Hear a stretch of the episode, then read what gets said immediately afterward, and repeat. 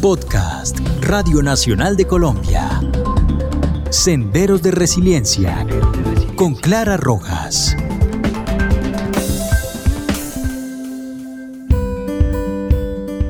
Bienvenidos, hoy estamos una vez más en este podcast Senderos de Resiliencia en las plataformas digitales de la Radio Nacional de Colombia, y Spotify. Para hoy tenemos un tema muy interesante acerca del archivo fílmico, la memoria histórica y las víctimas. Por supuesto, tenemos una invitada muy especial. Ella es Alexandra Falla Zárate, comunicadora social, magíster en ciencias políticas, con especialización en propiedad intelectual, derechos de autor y nuevas tecnologías. Tiene una larga trayectoria y experiencia profesional dado sus trabajos en la televisión, en Inravisión, en la Comisión Nacional de Televisión, en la Autoridad Nacional también de Televisión, en Canal Capital y Transmilenio. Actualmente es directora de la Fundación Patrimonio Fílmico Colombiano. Bienvenida Alexandra a este espacio del podcast Senderos de Resiliencia. Muchas gracias Clara por la invitación y un saludo para todos los que nos escuchan. Bueno, pues sin más y sabiendo que es una persona muy ocupada, tiene grandes eh, actividades, pues vamos a entrar en materia. El hecho que nos convoca principalmente es que entendemos que recientemente se conmemoró el 27 de octubre el Día Mundial del Patrimonio Audiovisual. Este es un día creado por la UNESCO, la Organización de Naciones Unidas para la Educación, la Ciencia y la Cultura, desde el año 2005. ¿Por qué es tan importante este día para Colombia y para el patrimonio fílmico? Bueno, yo creo que el hecho de que Naciones Unidas haya explicado a través de esta declaratoria que los archivos de imágenes en movimiento constituyen un patrimonio de la nación y de los países es muy importante porque empieza a soslayar eso que por supuesto intuyeron quienes crearon archivos como este, que la memoria debía preservarse como parte de nuestra identidad cultural, como parte de nuestro ADN como nación. Así que yo creo que, que la importancia que tiene este día, sin duda alguna, es poner de presente esa reflexión alrededor de la memoria audiovisual y su carácter, diría yo, eh, patrimonial en términos de lo que los colombianos debemos saber de nuestra historia, de nuestro origen. A mí me parece que la memoria no es otra cosa clara que ese espejo en el que una sociedad puede mirarse. Y en ese sentido, guardando la misma analogía, fíjate que uno tiene en un espejo diferentes funciones. Con un espejo, dependiendo del ángulo que tú le des al espejo, miras hacia atrás pero te miras hoy, pero también puedes mirar hacia adelante. Entonces, a mí, a mí me gusta mucho esa analogía del espejo, de la memoria, porque funciona exactamente así. El patrimonio audiovisual y el tema de la memoria, primero yo creo que es un, eh, yo no creo que sea un ente o una cosa, yo creo que es un proceso. Y en ese sentido, cuando yo hablo de proceso me refiero al dinamismo que tiene este concepto de, memoria, porque la memoria es algo sin fin, es algo que se construye de manera permanente y cuya construcción nunca para. Siempre estamos construyendo la memoria, ¿no? Entonces, me parece que lo que hace una celebración como la, la que se establece el 27 de octubre es, sin lugar a dudas, subrayar esa importancia de la memoria audiovisual en términos de todo lo que estoy mencionando. Bueno, no, pues qué linda analogía con el tema del espejo, porque sin duda nos, nos ubica muy bien y en esa idea de, de poder aterrizar el tema, en especial para quienes nos escuchan, hablemosles un poquito de cómo surge la Fundación del Patrimonio Fílmico Colombiano, cómo se organiza, hace cuántos años funciona y hace cuántos años la vienes dirigiendo. La Fundación Patrimonio Fílmico Colombiano tiene ya más de 30 años, se creó en 1986 y era una idea que venía trabajándose tanto desde el sector público como desde el sector privado en términos de, bueno, ya tenemos una trayectoria muy importante de cine. Aprovecho, Clara, para decir algo que muchas personas desconocen. Nosotros venimos, venimos haciendo cine en Colombia desde 1915.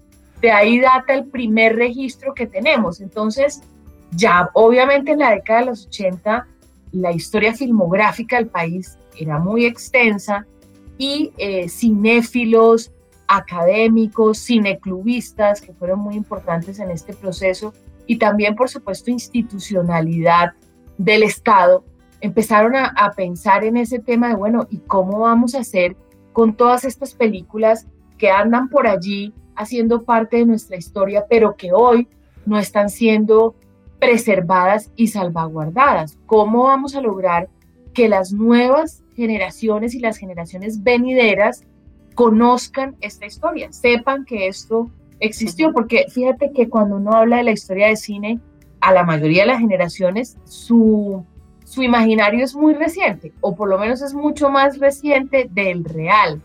Su imaginario colectivo siempre se va como a la década de los 80, esos son como los primeros referentes que tiene la gran mayoría de, las personas. Quizás los estudiosos un poco más, pero así surge la Fundación Patrimonio Fílmico en 1986. Surge inicialmente con una vocación eh, fílmica, como su nombre lo dice, soportes de cine, que pues ya para la época teníamos 16 eh, milímetros, 8 milímetros, 35 milímetros, esos bellísimos carretes de cinta que todos recordamos o que en algún momento hemos visto en una fotografía, en una película, y esa fue inicialmente la vocación, pero obviamente digamos que las nuevas tecnologías y las mismas dinámicas de los medios de comunicación fueron haciendo que cada vez fueran más débiles las fronteras entre un medio y otro. Hoy la verdad es que tenemos radio en plataformas digitales, televisión en plataformas digitales, cine que se hace ahora hemos vuelto a, grabaciones en, cámaras de cine, pero también tenemos cámaras que sirven para cine y televisión. Eh, entonces, muy pronto había, por ejemplo, en esa época programas en la década del 70 y tantos programas de televisión que se hacían en formato cine. El noticiero telediario, que es un noticiero emblemático de la historia colombiana de la década del 70, se hizo mucha, mucha parte de él en formato cine. La serie emblemática también de nuestra televisión pública, Yurupari, gran parte de esa serie se hizo en formato cine. Entonces como que empezó a pensarse un poco en la ampliación del concepto de lo fílmico y hoy la fundación tiene soportes tanto de cine como de televisión. Pero en sus orígenes, digamos que el, el objetivo fundamental era el tema de cine, Hoy seguimos trabajando, por supuesto, más cine que televisión, más formatos de cine que televisión, pero el mundo digital ha hecho que todo varíe ostensiblemente y hoy, hoy estamos realmente ya es en un mundo en donde tenemos que preguntarnos por el almacenamiento digital, ¿no? La data para cine, para televisión, para a lo que sea, pero digamos que es una data digital. Y así, con esa preocupación y con ese espíritu nació la Fundación Patrimonio Fílmico Colombiano en el 86 y hoy tenemos, imagínate, casi 300 mil unidades entre cine y televisión. Sí, súper, una cifra muy importante, ¿no? Sin duda es uno de los archivos audiovisuales junto con RTBC, sistema de medios públicos más grandes del, del país, porque ahí se preserva toda la tele y la, tele, y la radio pública también. ¿Y hace cuánto vienes em, dirigiendo esta fundación? Yo voy a, voy a estar ya hace un poquito más de cinco años en la fundación. Yo venía de la televisión, más del mundo de la televisión, de la televisión pública, he trabajado más en la televisión y en la radio pública, pero siempre el tema de la, de la preservación era un tema que tenía en mente desde, desde la dirección operativa de Canal Capital, en donde uno tiene que con pocos recursos pensar en la construcción de un archivo, yo recuerdo que en esa época, por allá en, arrancando el 2000, yo decía, esto va a ser muy importante tener, por ejemplo, todas las historias de Rock al Parque en un archivo audiovisual de un canal público, ¿no? Que ha pasado desde su creación, los noticieros, que son una fuente inagotable de información. Entonces, y por ejemplo, en el caso de un canal, cómo el canal se nutre en permanente con su archivo. Los archivos son, son un tema apasionante desde el punto de vista, desde donde uno los mire, de la producción, de la memoria, de las nuevas producciones audiovisuales. Así que yo creo que, que este tema de la, de la memoria ha sido un tema que de alguna manera y sin saberlo he venido trabajando desde hace muchos años. Fíjate, Clara, que yo tuve oportunidad de dirigir la Radio Nacional, también arrancando en el 2003. Y un trabajo hermosísimo porque la Radio Nacional y su archivo es una cosa absolutamente mágica. Entonces, allí también empecé a trabajar con todo lo que constituía en ese momento la, la fonoteca de la radio. Hasta ahora eh, estábamos pensando en el tema de la digitalización de ese material, ¿no? De los grandes discursos de los presidentes que se encontraban en, en estos discos gigantes o en los discos de 78, los de 50. Entonces, siempre digamos que el tema de los acervos ha, sido para mí, en el espectro de mi vida profesional, un tema de gran relevancia y fíjate que tiene muchas perspectivas y muchas aristas.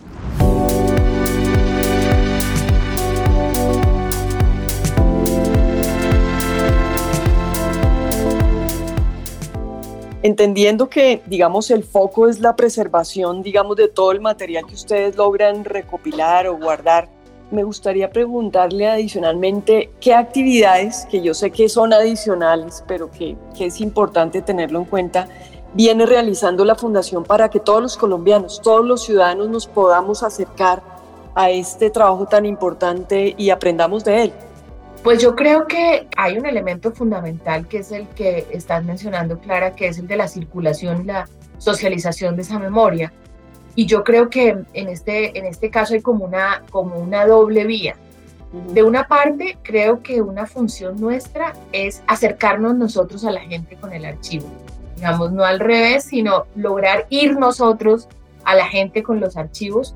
Y en ese sentido hemos hecho una presencia muy importante en todos los festivales de cine del país, a lo largo y ancho.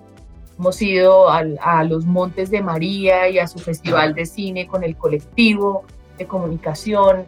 Hemos ido a Santander, hemos ido a Antioquia, hemos ido a Pasto, hemos ido a Nariño. Es decir, hemos tratado como de, abarcar el espectro de las regiones llevando material de archivo de las regiones. Y eso ha sido un proceso muy interesante porque es como yo archivo, me acerco a la comunidad.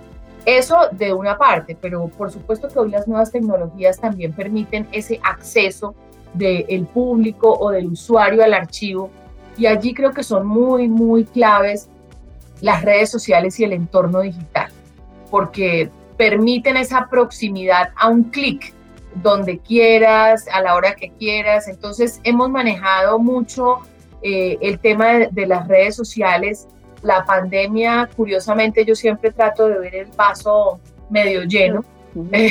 nos, ha, nos ha hecho como reflexionar en esa posibilidad del entorno digital como un elemento de circulación y creo que eso ha sido muy, muy positivo.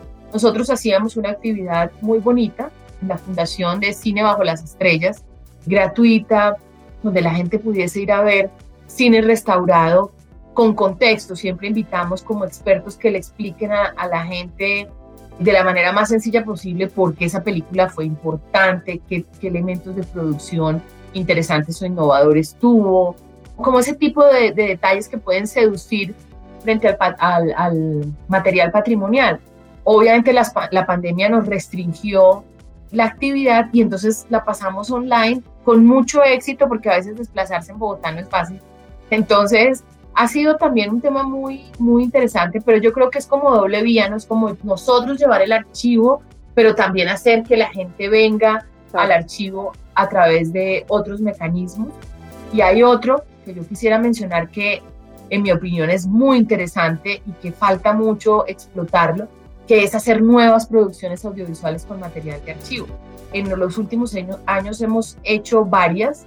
Eh, hicimos una sobre la paz, digamos, sobre la coyuntura del proceso de paz, que se denominó la paz posible, y tenía unos archivos interesantes desde Marquetalia, entrevistas a tiro fijo, firma de acuerdos de paz con el M-19, intentos de acuerdos, finalmente acuerdos con, eh, con grupos paramilitares en Colombia, como una reseña un poco de acuerdos que habían sido posibles y otros que habían sido frustrados en Colombia.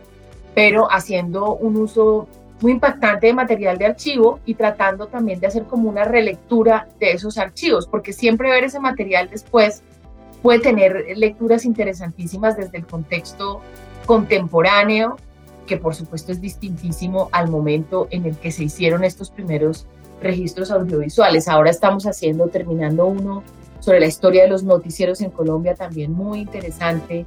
Y es una manera como de, hacer un proceso de, de, resignificación de ese material de archivo que es muy interesante y en la pandemia sí que más, porque es como una forma de no tener que producir, sino que puede trabajarse con el material de, de archivo. Sí, eh, realmente sí es bien interesante y ya que mencionas tanto a los Montes de María como este documental que han hecho de La Paz es posible, como que me lo pones en bandeja de plata para preguntarte cuál sería el papel de las víctimas en este patrimonio fílmico. Yo creo que hay, hay un rol fundamental porque sin lugar a dudas, eh, Clara, yo creo que eh, las víctimas juegan un, un, rol preponderante en la coyuntura que está viviendo el país en términos de, de la construcción y de sacar adelante el proceso de paz. Son, son protagónicas en este espacio. Y ahí yo diría que, que la Fundación ha hecho varios trabajos.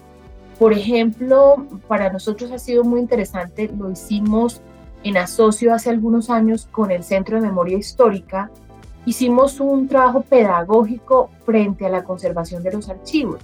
¿Por qué? Porque hay muchos archivos en las regiones.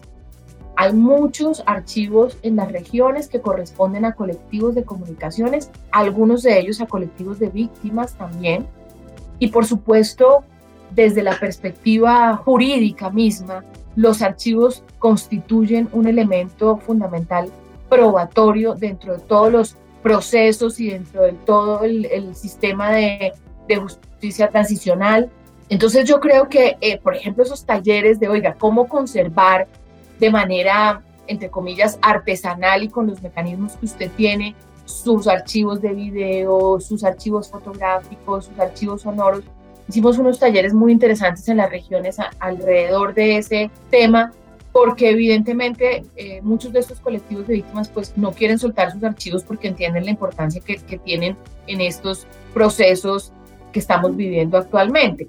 Entonces yo creo que ese es un, ese es un elemento eh, fundamental. También hemos hecho trabajos con el Centro de Memoria Histórica que tiene que ver con la digitalización de acervos de grupos políticos que han hecho parte de negociaciones de paz, que han eh, tenido procesos de, de, reinserción a la vida civil y que claro, creo son, son también unos actores fundamentales en este momento que vivimos de tratar de, de caminar juntos hacia la, hacia la paz. Entonces, hay que decir también que en permanente, Clara, en permanente nosotros recibimos solicitudes de organismos e instituciones gubernamentales y algunas no gubernamentales que eh, trabajan frente al tema del conflicto, de la restitución de tierras, del tema de, de la ley de víctimas.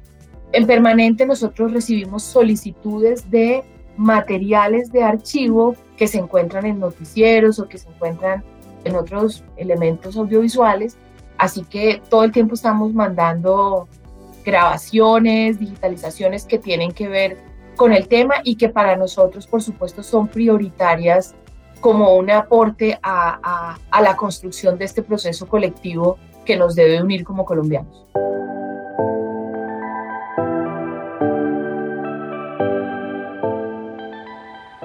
Déjame retomar el tema del ADN porque me ha parecido una frase espectacular tuya y cómo hacer que la gente se logre mirar a ese ADN en todo este material. Yo te voy a contar una anécdota. Yo siendo muy niña, recuerdo eh, una película que se llamaba Cóndores no entierran todos los días o La estrategia del caracol, que era dirigida por Sergio Cabrera, que era también tomado como un tema muy costumbrista, impactó mucho justamente porque mostraba la idiosincrasia nuestra y seguro podría seguir enumerando más recientemente pues el abrazo de la serpiente de Ciro Guerra. ¿Cómo hacer que nuestros eh, directores y productores nacionales, mirando, digamos, este archivo fílmico, se interesen más por ese tipo de historias que están en el centro de nuestro ADN? Yo creo que hay varias maneras, Clara. Yo creo que la más, eh, desde la perspectiva de lo que yo he vivido estos años, la más emocionante, sin duda alguna, tiene que ver con las regiones, con llevar esta memoria a las regiones. Porque cuando las películas hablan de una región, son filmadas en una región, la gente encuentra una conexión inmediata y, encuentra que allí está representada parte de su historia. Nosotros tuvimos la, um, oportunidad, por ejemplo, de llevar a Barichara. En Barichara se, había, se habían filmado una, una trilogía, bueno, parte de la trilogía de ficción, era una producción argumental cuya cuya idea original había sido García Márquez, la trilogía que se llama De Amores y Delitos. Y una de las, de las de los componentes de la trilogía había sido filmado en Barichara. Entonces nos fuimos para Barichara con la, con la película. Curiosamente, uno de los actores que ya estaba muy mayor vivía en Barichara. Y fue impresionante ver cómo todo el pueblo se volcó a ver la película que había sido filmada en su pueblo en la década de los 80 con un elemento muy interesante y es que el pueblo había sido transformado porque era una historia de época, era del siglo XVIII, entonces Barichara pues era otro, obviamente todavía no descubría la iglesia, no descubría, pero ver a la gente tratando como de descubrir allí su, su territorio y decir, esta es la casa de tal persona, esta es la calle tal, yo creo que es una manera muy, muy emotiva de hacerlo y de lograr algo que yo creo que es cierto, y es que la memoria siempre conecta con el corazón más que con cualquier otra cosa. Entonces, ver eso fue muy emocionante. Nos pasó también con Proimágenes Colombia y con Señal Memoria de RTBC. Fuimos a San Jacinto Bolívar y presentamos en la Plaza del Pueblo, todo esto lleno además, porque el pueblo se, vuelca. Fuimos a presentar el capítulo de Los Gaiteros de San Jacinto, de Yuruparí. Nos acompañó uno de los gaiteros, que era el que quedaba vivo, que, que queda, aún no ha muerto y fue impresionante la gente tratando de descubrir a sus familiares que participaron en el, en el documental, el gaitero mayor muy emocionado viéndose treinta y tantos años atrás, había personas mayores que habían participado en el documental que estaban allí, algunos habían muerto, había niños que ya eran grandes, entonces ese tipo de, encuentros son como una mirada mágica a través de ese espejo y, y, conecta de una con el corazón porque la gente se siente supremamente emocionada porque finalmente el cine y la televisión son medios de representación. O sea, ¿qué es lo que hacen los medios? Representarnos como sociedad.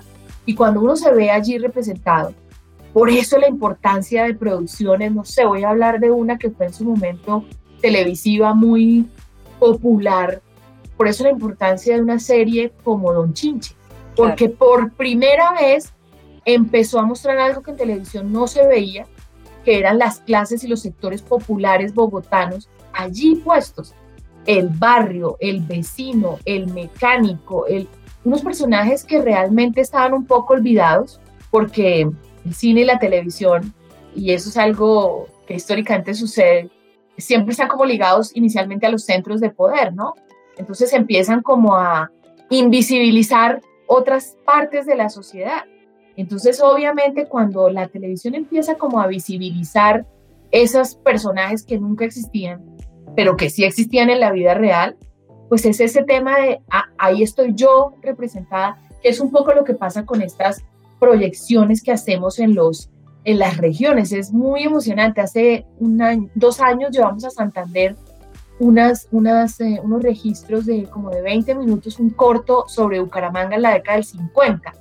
Y era impresionante todo el mundo tratando de reconocer su ciudad, su espacio, su territorio, lo que ya no existe, lo que se transformó en un edificio, la calle que pavimentaron. Entonces, creo que esa es una manera muy, muy interesante poder hacerlo porque además en ese proceso uno ve que el adulto lleva a un niño y empieza a mostrarle lo que era antes su municipio. Entonces, de alguna manera también cuando es niño y le cuentan esas historias, uno de, una ata y, hace el, el clic con eso que está viendo. Sí, no, sin duda resulta muy emocionante así como lo cuentas y además porque también de alguna manera es muy resiliente, porque no es solo, digamos, de esas historias tan duras, porque si las hay, que sale uno salpicado pues con el dolor y la sangre, ya mostrar esta situación humana más amplia, pues es una manera también de, de poder conectar más, ¿no? Yo creo que sí, porque a veces, y, y ese es un elemento que tenemos que trabajar mucho desde la memoria, Clara, a veces hace más historia lo malo que lo bueno. Sí, que es un pesar, ¿no? Que es un pesar, es decir, a veces resaltamos más esos hechos nefastos para nuestra historia, si pudiéramos llamarlos de alguna manera, que los hechos maravillosos que también hemos vivido. Alguien el otro día me hizo una, una crítica constructiva que me dejó pensando mucho sobre el tema y me dijo, oiga, pero es que fíjese que cuando ustedes están hablando de la, la historia de los noticieros, generalmente están reseñando los hechos más lúgubres de la historia del país, es decir, la toma del Palacio de Justicia, Armero, como hechos muy, la, muerte de líderes eh, políticos, ¿no?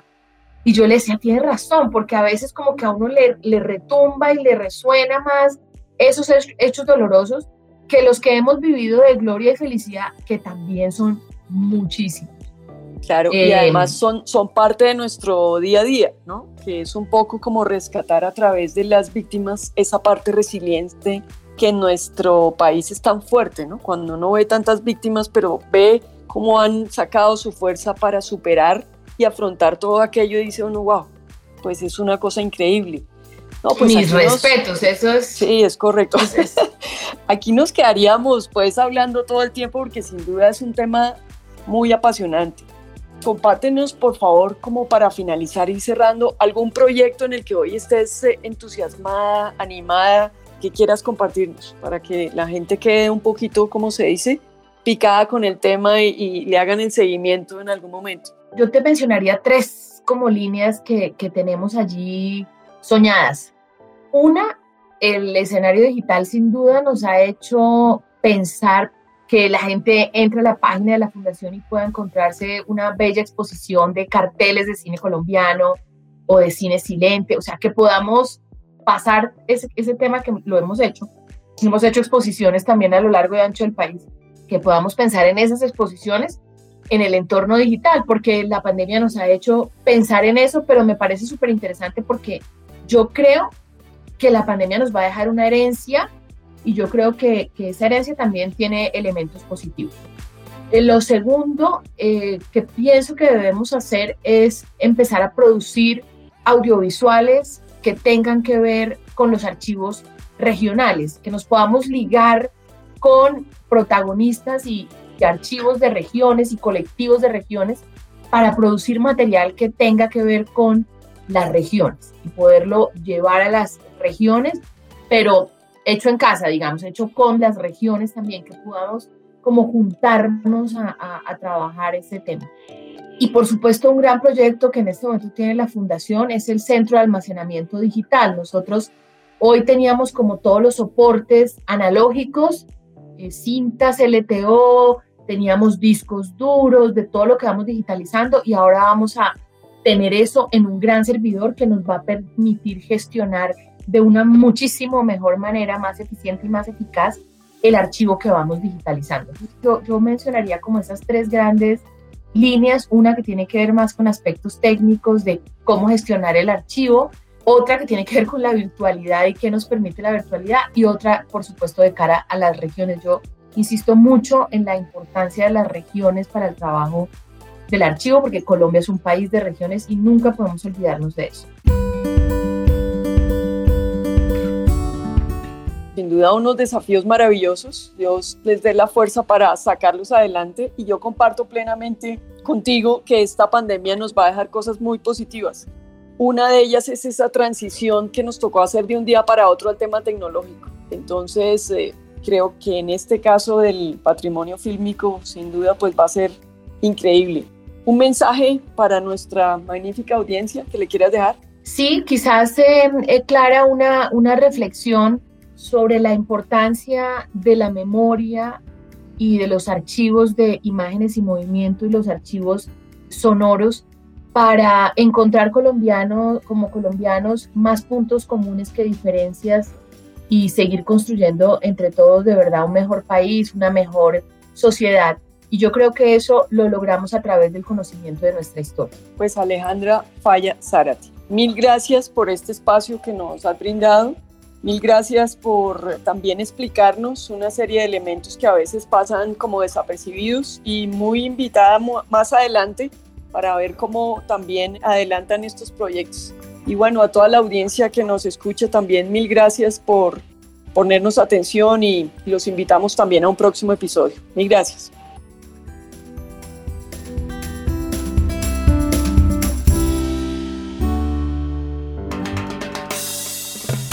Este es un podcast de Radio Nacional de Colombia. Escúchelo cada jueves